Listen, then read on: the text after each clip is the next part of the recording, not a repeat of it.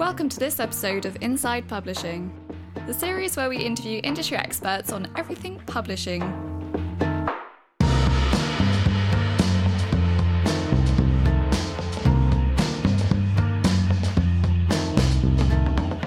This week, Mandy continues her series on diversity in publishing in an interview with Delana Spencer, who is commissioning editor at Sage. They discuss the high turnover of BAME staff, Delana's work commissioning books on social activism, as well as the impact of diversity and inclusion groups. Welcome, Delana. Thank you for being here this week. Hi, thanks for having me. So, um, just to dive in, could you tell us about yourself and your role and your background? Yep. So, I, as you said, I'm a senior commissioning editor. I work at Sage Publishing, which is an academic publishers. I'm an editor in the books department and I work on educational texts, and that's both educational texts for university students and also for practitioners. Um, I've been at Sage for I think about five years and a half now. Um, I started as an editorial assistant on the sociology list I moved working on the sociology, politics, and media list. And then I basically went for this promotion and commissioning editor in 2018. And then that was the start of my own commissioning. Yeah. Wonderful. So within your company, I believe there's something called the BAME Group. Mm-hmm. And could you tell us a bit more about the BAME Group, like how it came to be, what the mission is, and what role you play in this group? Yeah, so my friend Lena and I um, founded the BAME Group in, I think it was around 2018, just after, I think just during summer. And basically during that time at Sage, um, they were looking into the gender pay gap and the gender pay gap started a load of different um, actions across the company to do with diversity.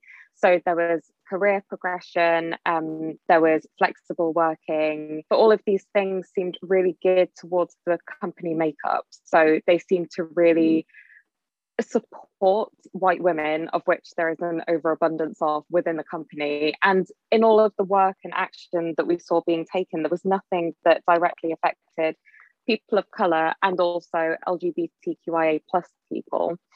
So Lena and I started to kind of ask around separately about starting an employee led group, which would just be primarily a safe space for employees to get together and talk about their experiences at Sage or to vent or to anonymously pass on suggestions, which Lena and I could then take to people who are higher up than us, who had who have the ability to affect change.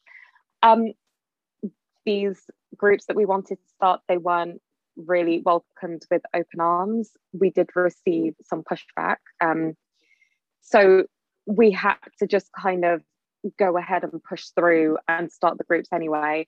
And I would say they've been incredibly successful. So we have a Teams group, we have meetings. Before um, COVID happened, we did have social meetups as well, and they will definitely continue. But they really have been a space where people can just come in and chat and be themselves and not have to, I guess, police themselves or be hyper vigilant or hyper aware or worry about what anyone is thinking about them um, which I think a lot of people from marginalized groups can do in publishing because it's just not a place that's built for them.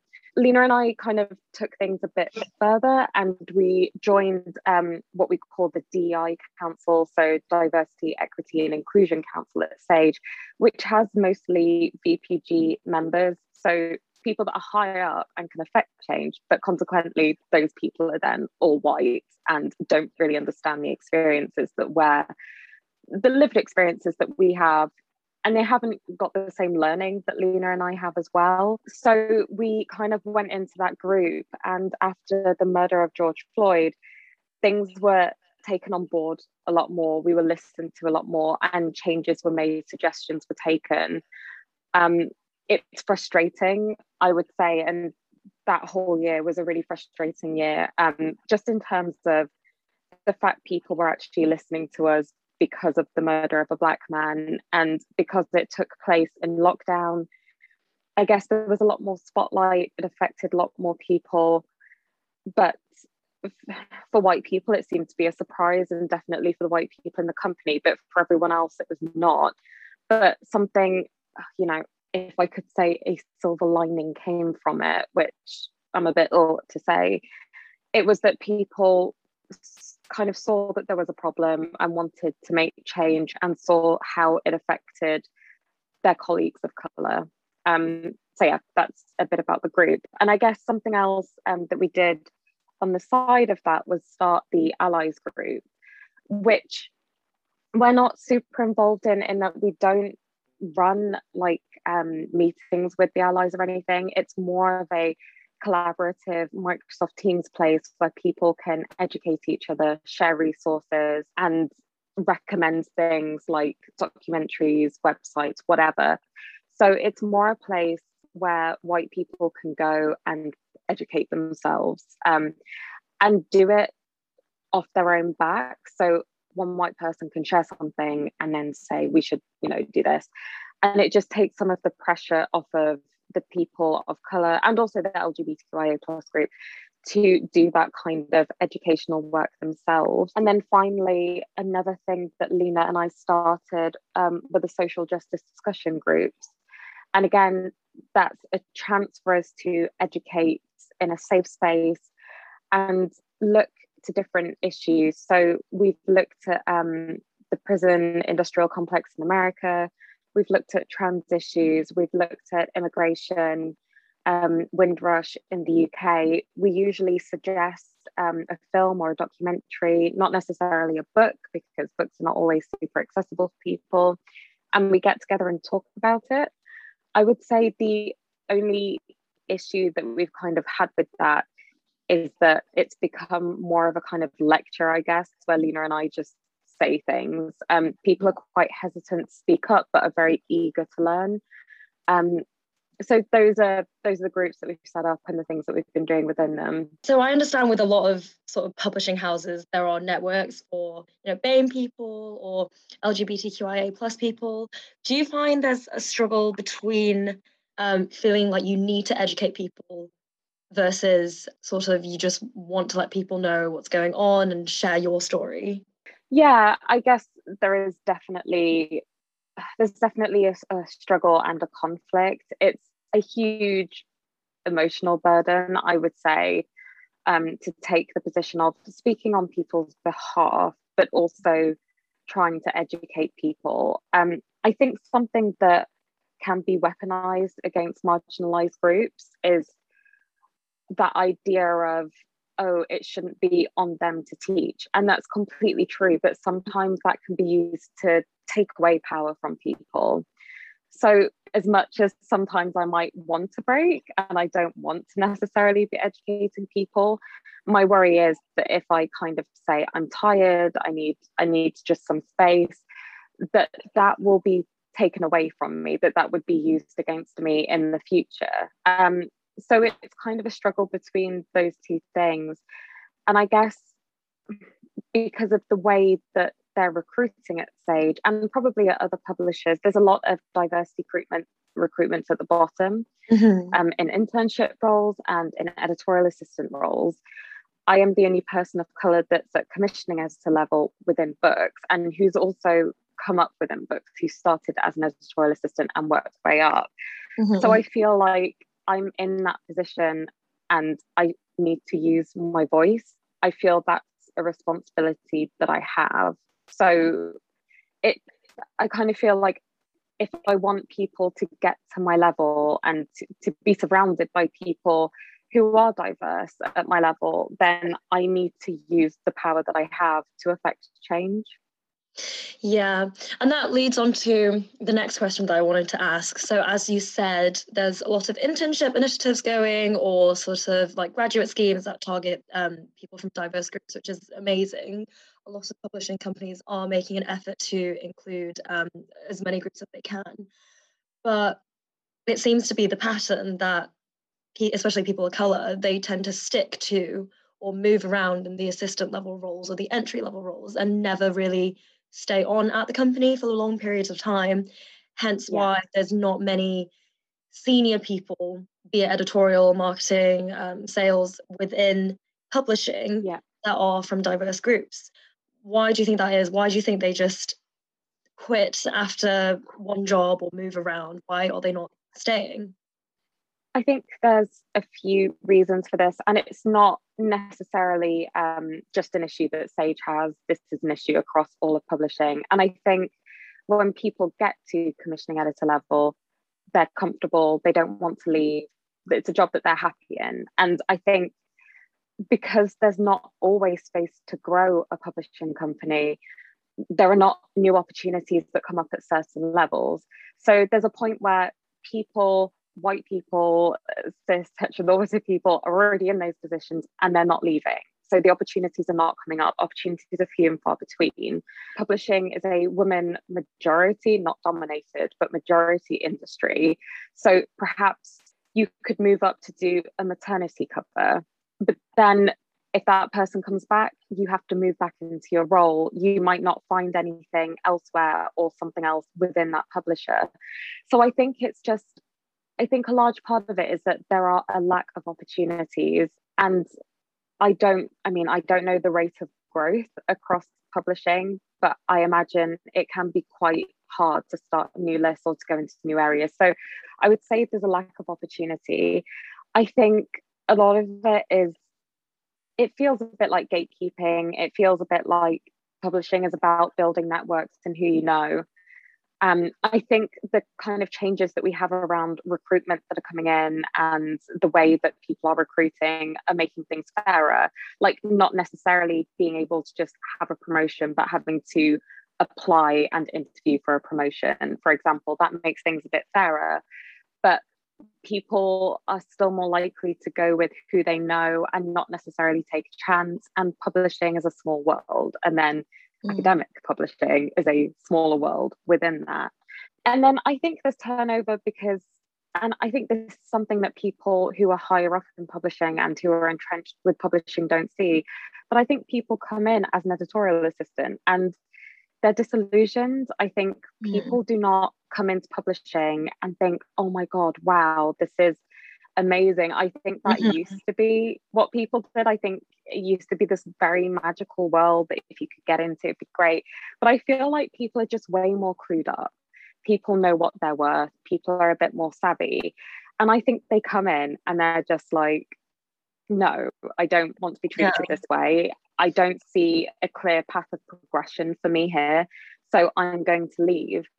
And I think um, something that's quite interesting is that a lot I would say a lot of the white people who I've seen leave publishing have stayed within publishing. The people of color that I've seen leave have left publishing. Mm. Um, so yeah. there seems to be a very big disillusionment with publishing as a whole.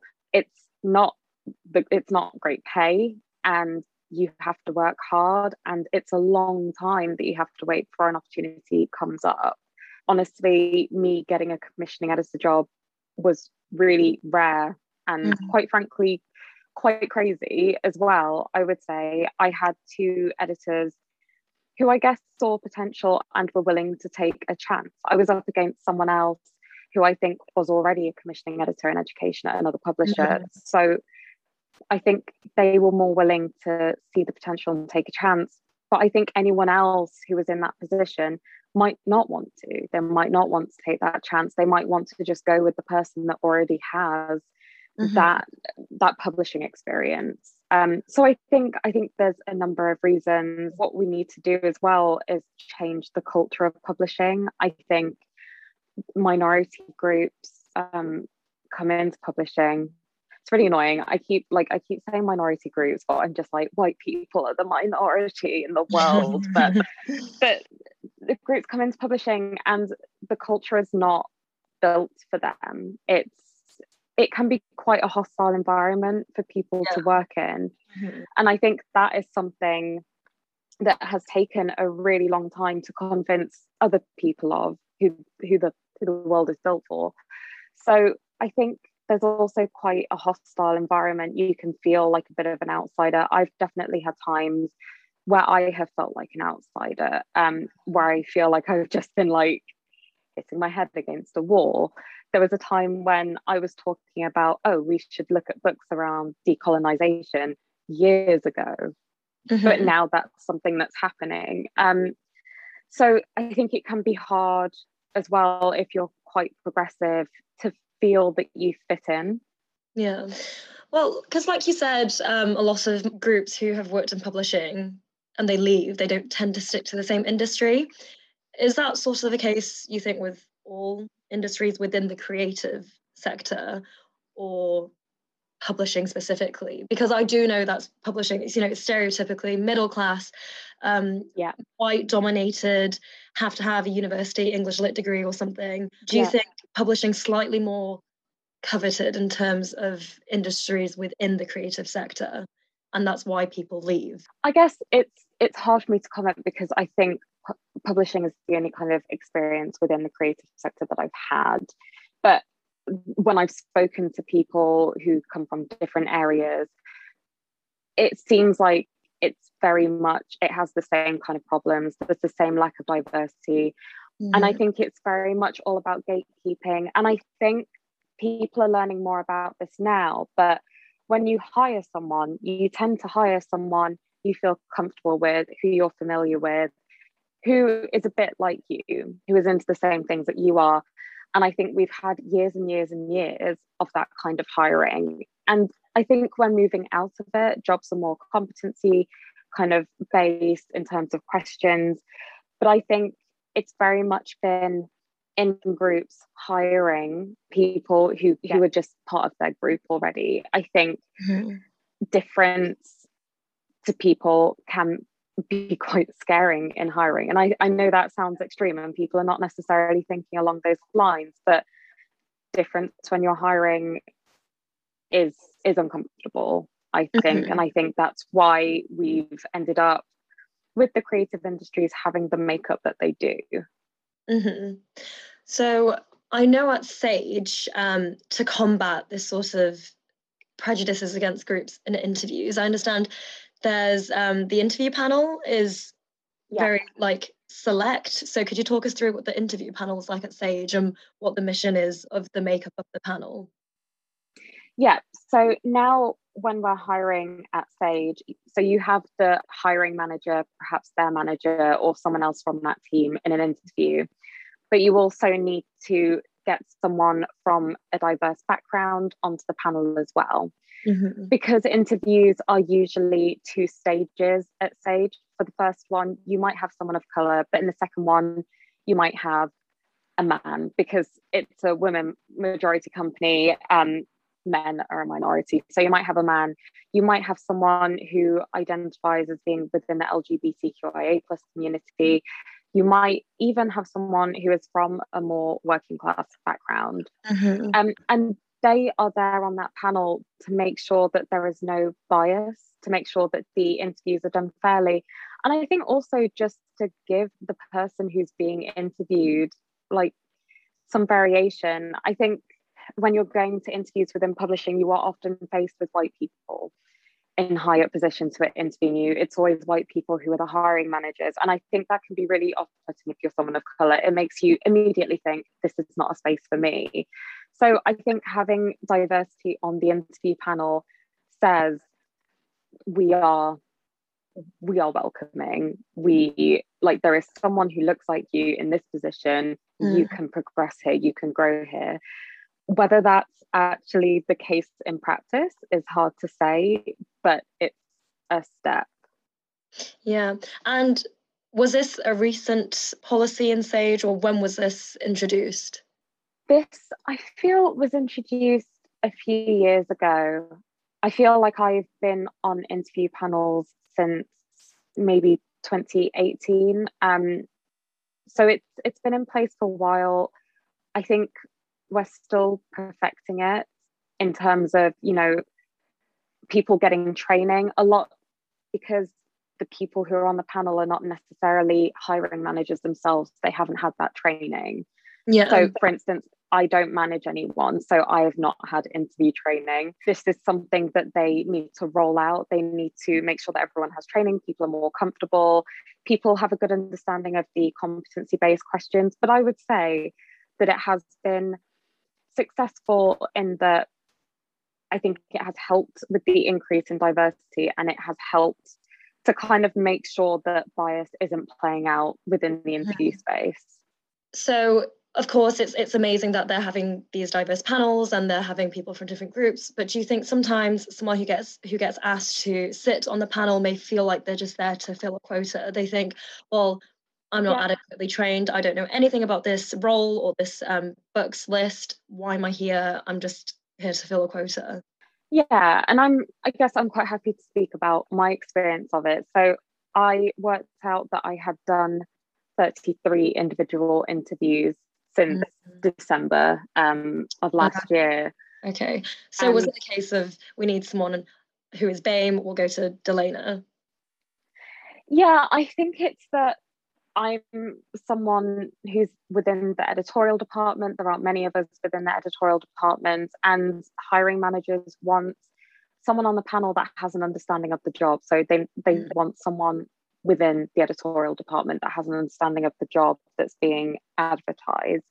I think because there is a small number mm. of people who can be that diverse panelist at the company, it puts a bit of pressure on them in terms of workload, and they will get asked more than once, like I've been asked more than once. Mm-hmm. Um, so I think there needs to be an understanding of the additional work that this puts on people and I honestly feel like there should be some kind of remuneration in terms of mm. having some flexibility within workload, but then also getting something back. And it doesn't necessarily have to be loads of money, it can be a voucher, it can be something which shows that the company appreciates the time that these people are taking mm-hmm. to do the interview um, because it's not part of their role because no. they are not the hiring manager and they will inevitably within their own department have to be the hiring manager. And if that's the case, that's fine. That is literally part of their job.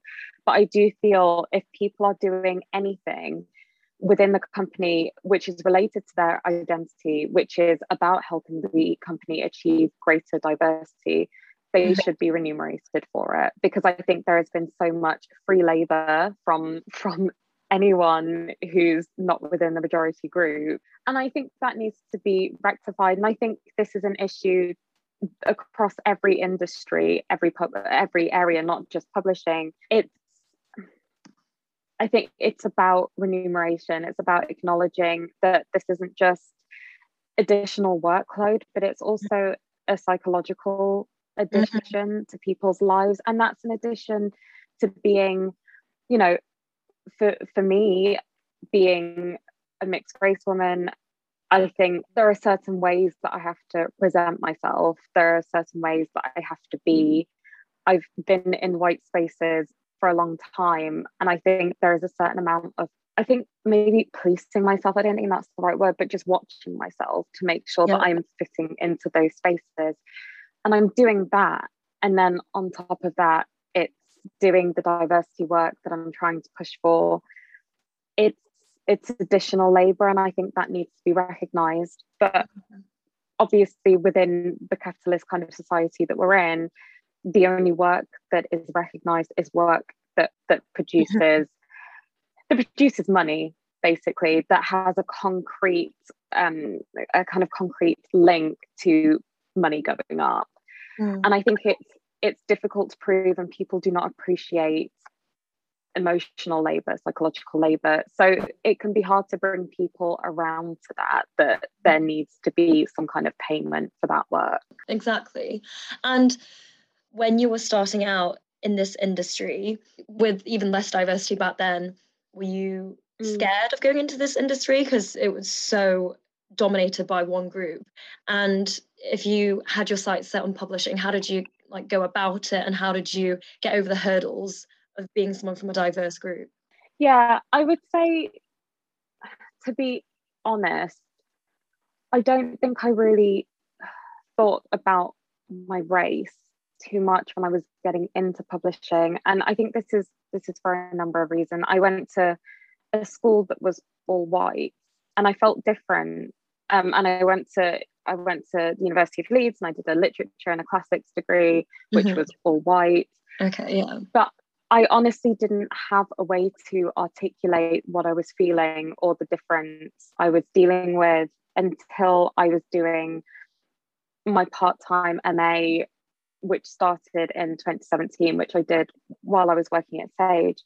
And until I did my own learning about race, until I found people like Angela Davis and Audre Lorde and Bell Hooks I didn't actually have a way to articulate what I was experiencing. And I think this can be the case for so many people of color as well, especially when you're receiving an incredibly white education. And if you're doing something like literature, you are getting a white education. I think now they are a bit more diverse. So there was always a thing that I felt, but I didn't know how to articulate it. And I feel like once you educate yourself, you can't not see it anymore. It's kind of like the Matrix. Mm. So you then recognize why people are speaking to you the way that they are, why they're asking you the things that they're asking you. So when I was going into publishing, race wasn't actually something that I thought about. Um, but then after I did my learning, like I remember going for an interview at a literary agent and the guy I was there in in the office alone with this white guy and the job was to be his assistant. There was no one else there in the office. And I remember him saying to me, like, I just wanted to see what you look like. And it um, took me what? Yeah. Yeah. I think he saw Delana. I think he saw, I don't know, maybe my drug history, but it, it took me a while to really understand what he meant. And he he did a lot of things. He made me feel like I didn't belong there, like I would never get into publishing, like publishing was not a space for me. He literally brought me in to make me feel like shit. Um, wow. That is essentially what happened. That like I didn't get a lot of interviews and I guess like I should maybe talk about how I got into publishing. So like I said, I did I did a literature degree and I always wanted to work in publishing. That was where it was for me. So that was my plan. I did I did some internships. So I basically Googled, and I would recommend other people do this, but I Googled every publishing house, literary agents in London. I emailed all of them.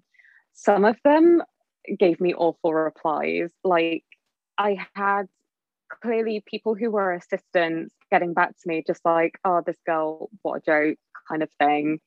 Um, but I persevered. I was like, I'm going to keep trying. Eventually, I got an internship um, at a publisher of like scripts for theatre, and that oh, was really nice. They gave me proper work. It was mm. really good. I I learned a lot. And then when I moved to London, I just I couldn't get a job in publishing. I ended up going to a recruitment place which was in Canary Wharf without knowing what Canary Wharf was. I was just in Greenwich and that was the closest place. Okay. And they were like, Oh, there's a job going next door. Do you want to interview? And I was like, Sure. Don't know what the job is. And it ended up being basically a project management role at mm-hmm. Texaco. Mm-hmm. Um, and it was the role was project managing, rolling out broadband and new card payment technology to all of the mm-hmm. petrol stations. Somehow I got the job, they took me. And actually, I have to say, because I was working more in the IT department, my team was really diverse. There was a Nigerian man, ah. there's a um, a woman who was Black British, mm. um, and also someone of um, South Asian heritage as well. So we actually had quite a diverse team. We also had team members in Wales, and we also had team members that I worked with in Amarillo in Texas. Oh. So it was actually quite a diverse team.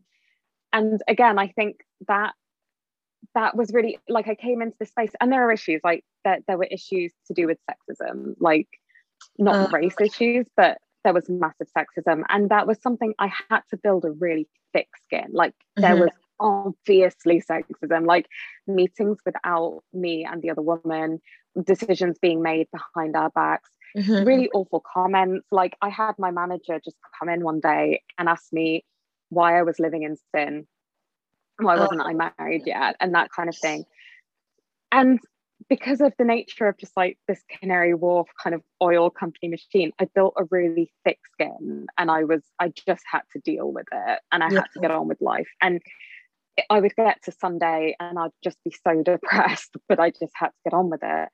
And I did, um, I did a few more internships. I did one at Bloomsbury in my holiday. I did another one as well. Um, eventually, I got a job at in the rights department at a journals publisher, a medical journals publisher, and then I got a job at Sage. But I was desperately, desperately, desperately trying to get into publishing. And I think people looked at my CV and they didn't, I think they didn't like what they saw. I remember speaking to someone on the phone and they were very much like, oh, you're making more where you are now, you'll get paid less. And I was like, yeah, yeah, that's fine. I will take a pay cut. Mm. But they just I don't know. I think I was probably making the same amount, perhaps as a commissioning editor at that time, mm-hmm. and that just put them off. And they mm-hmm. didn't trust that I would stay.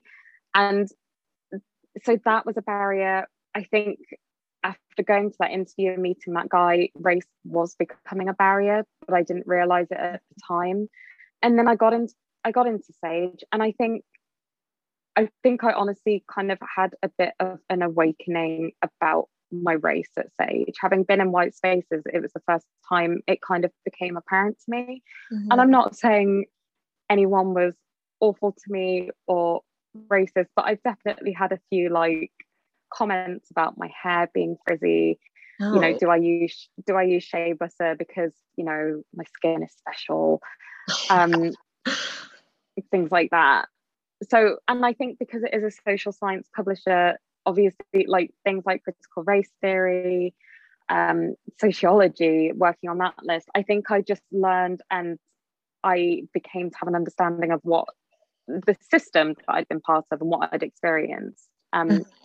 so I, I would say in some ways my ignorance was a bit of a i don't know if it was a privilege but there was an ignorance which i think stopped me from being held back.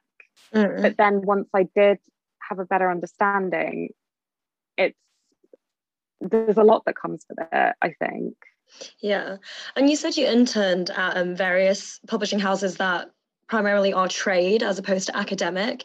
Do you find that there's yeah. a difference with um, in terms of diversity, inclusivity, or like diverse recruitment, diverse publishing between trade and academic? Because they're, they're so different, but they're in the same industry. They are so different, but to be honest, I mean, I'm part of the um, Black Agents and Editors group now, which I think me and one other person are in academic publishing, the rest are in trade, and the issues that we have are they're the same basically. Um, and I guess when I was doing these internships, they were they were ages ago now. They're like over five years ago. Everywhere I went was white. Um, everyone had the same kind of background.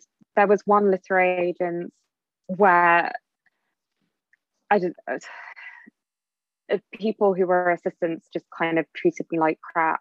There were definitely things that I felt doing those internships. I felt out of place. Mm-hmm. I felt unwelcome. There was one place I was doing the internship at the same time as someone who was doing a publishing MA who mm-hmm. had been to this publishers more than once. They knew her and they gave her proper work.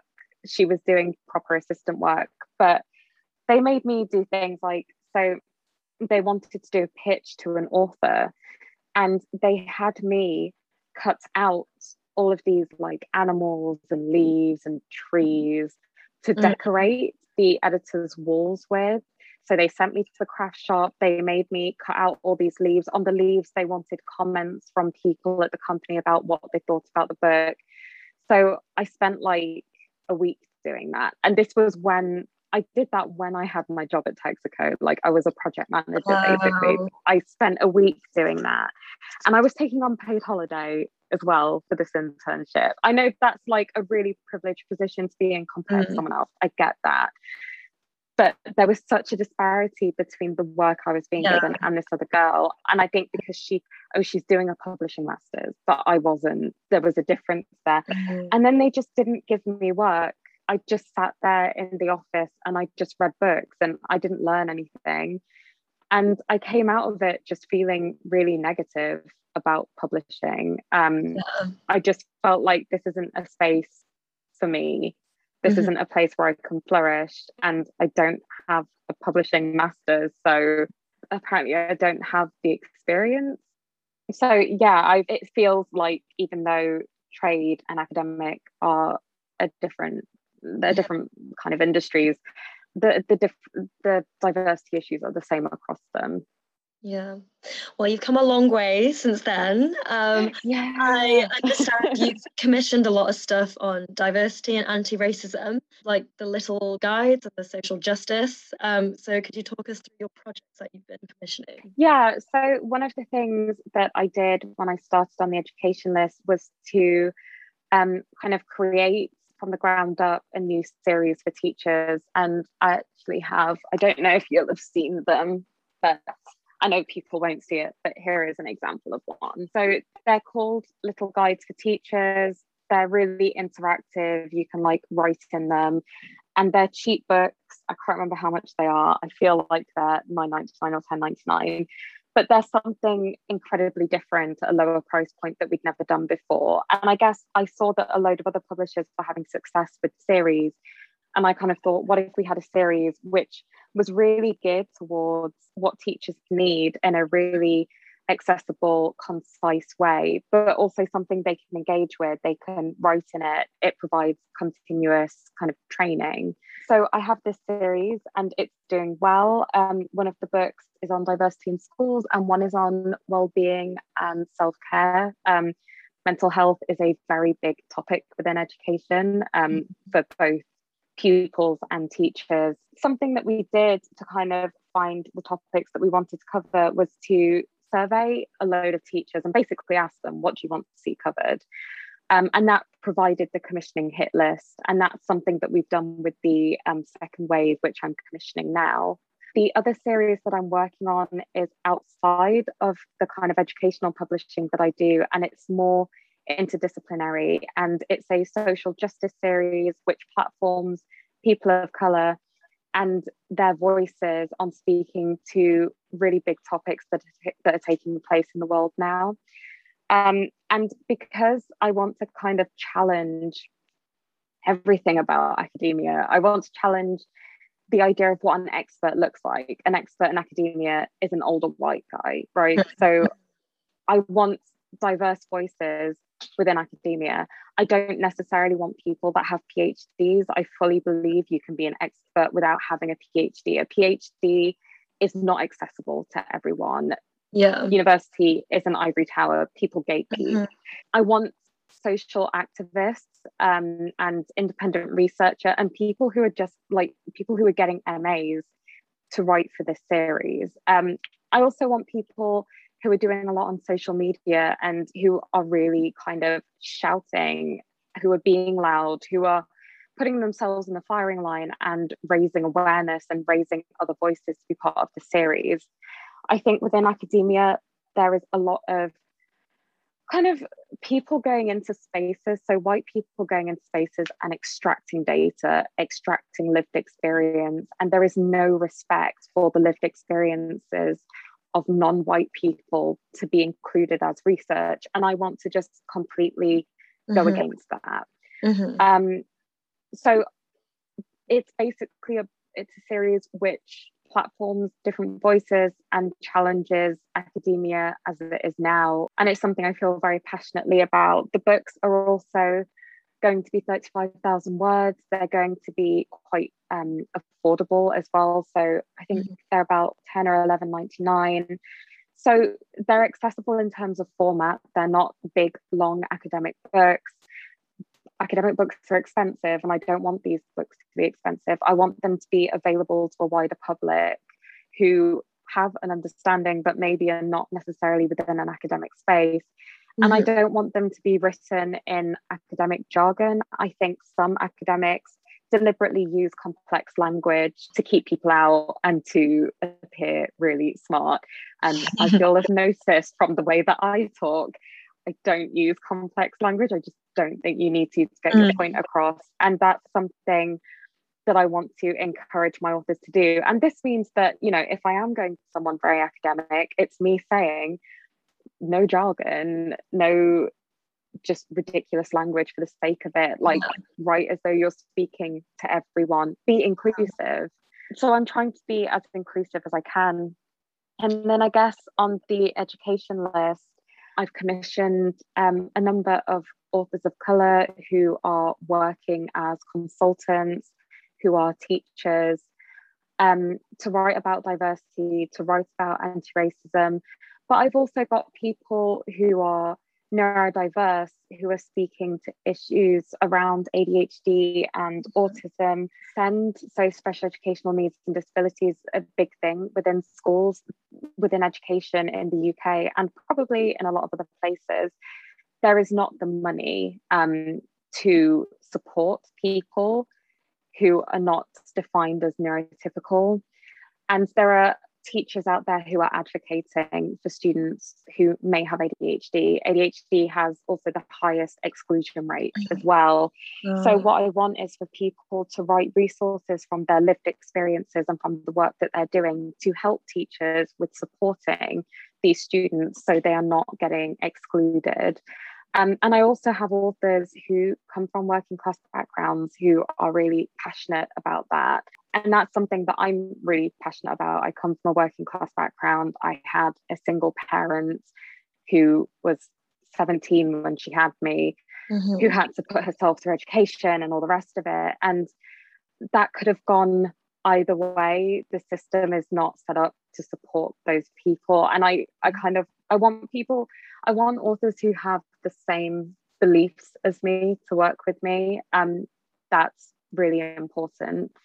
Um, it might mean that I'm missing out on people, but I don't super care about that. So, yeah. Yeah, I mean, you're not really missing out on people, I'd say, if you're targeting the no. voice like really important, really need to be heard, then you know, perfect.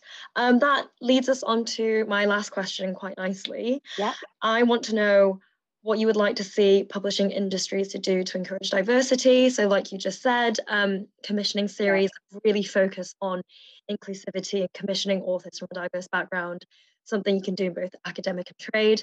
Um, but what yeah. other ways can this industry tackle the lack of diversity? Oh my God, there are so many things that I want people to do in publishing. So, I think that the bonuses of people who are VPG level, people who are CEOs, whatever, people that are just high up that get a good bonus, they should be tied into both diversity and sustainability goals for the company. Mm-hmm. I think whether they've achieved those goals should be judged by the employees. And I think that yeah. shows commitment from people who are higher up. They're willing to put their money on the line to achieve the things that would make the company a better place. I think rather than hiring diversity at entry level roles, we should be fast tracking people. I don't think you necessarily need to have been an editorial assistant to be a commissioning editor. My job is like I think as an as an assistant, your job is so content based, and my job is still content based, but it's really about networking. It's about seeing trends. It's reaching out to people. It's befriending people. Is my job is so much about talking, which is something I didn't realize it would be when I was an editorial mm-hmm. assistant. And to be honest, that wasn't really well suited to me. But you don't necessarily need to have that background in publishing. You don't need it shouldn't be a requirement to have a publishing master's. A publishing master's is just another way, I think, for universities mm-hmm. to make money off of students. It's another industry they've spotted.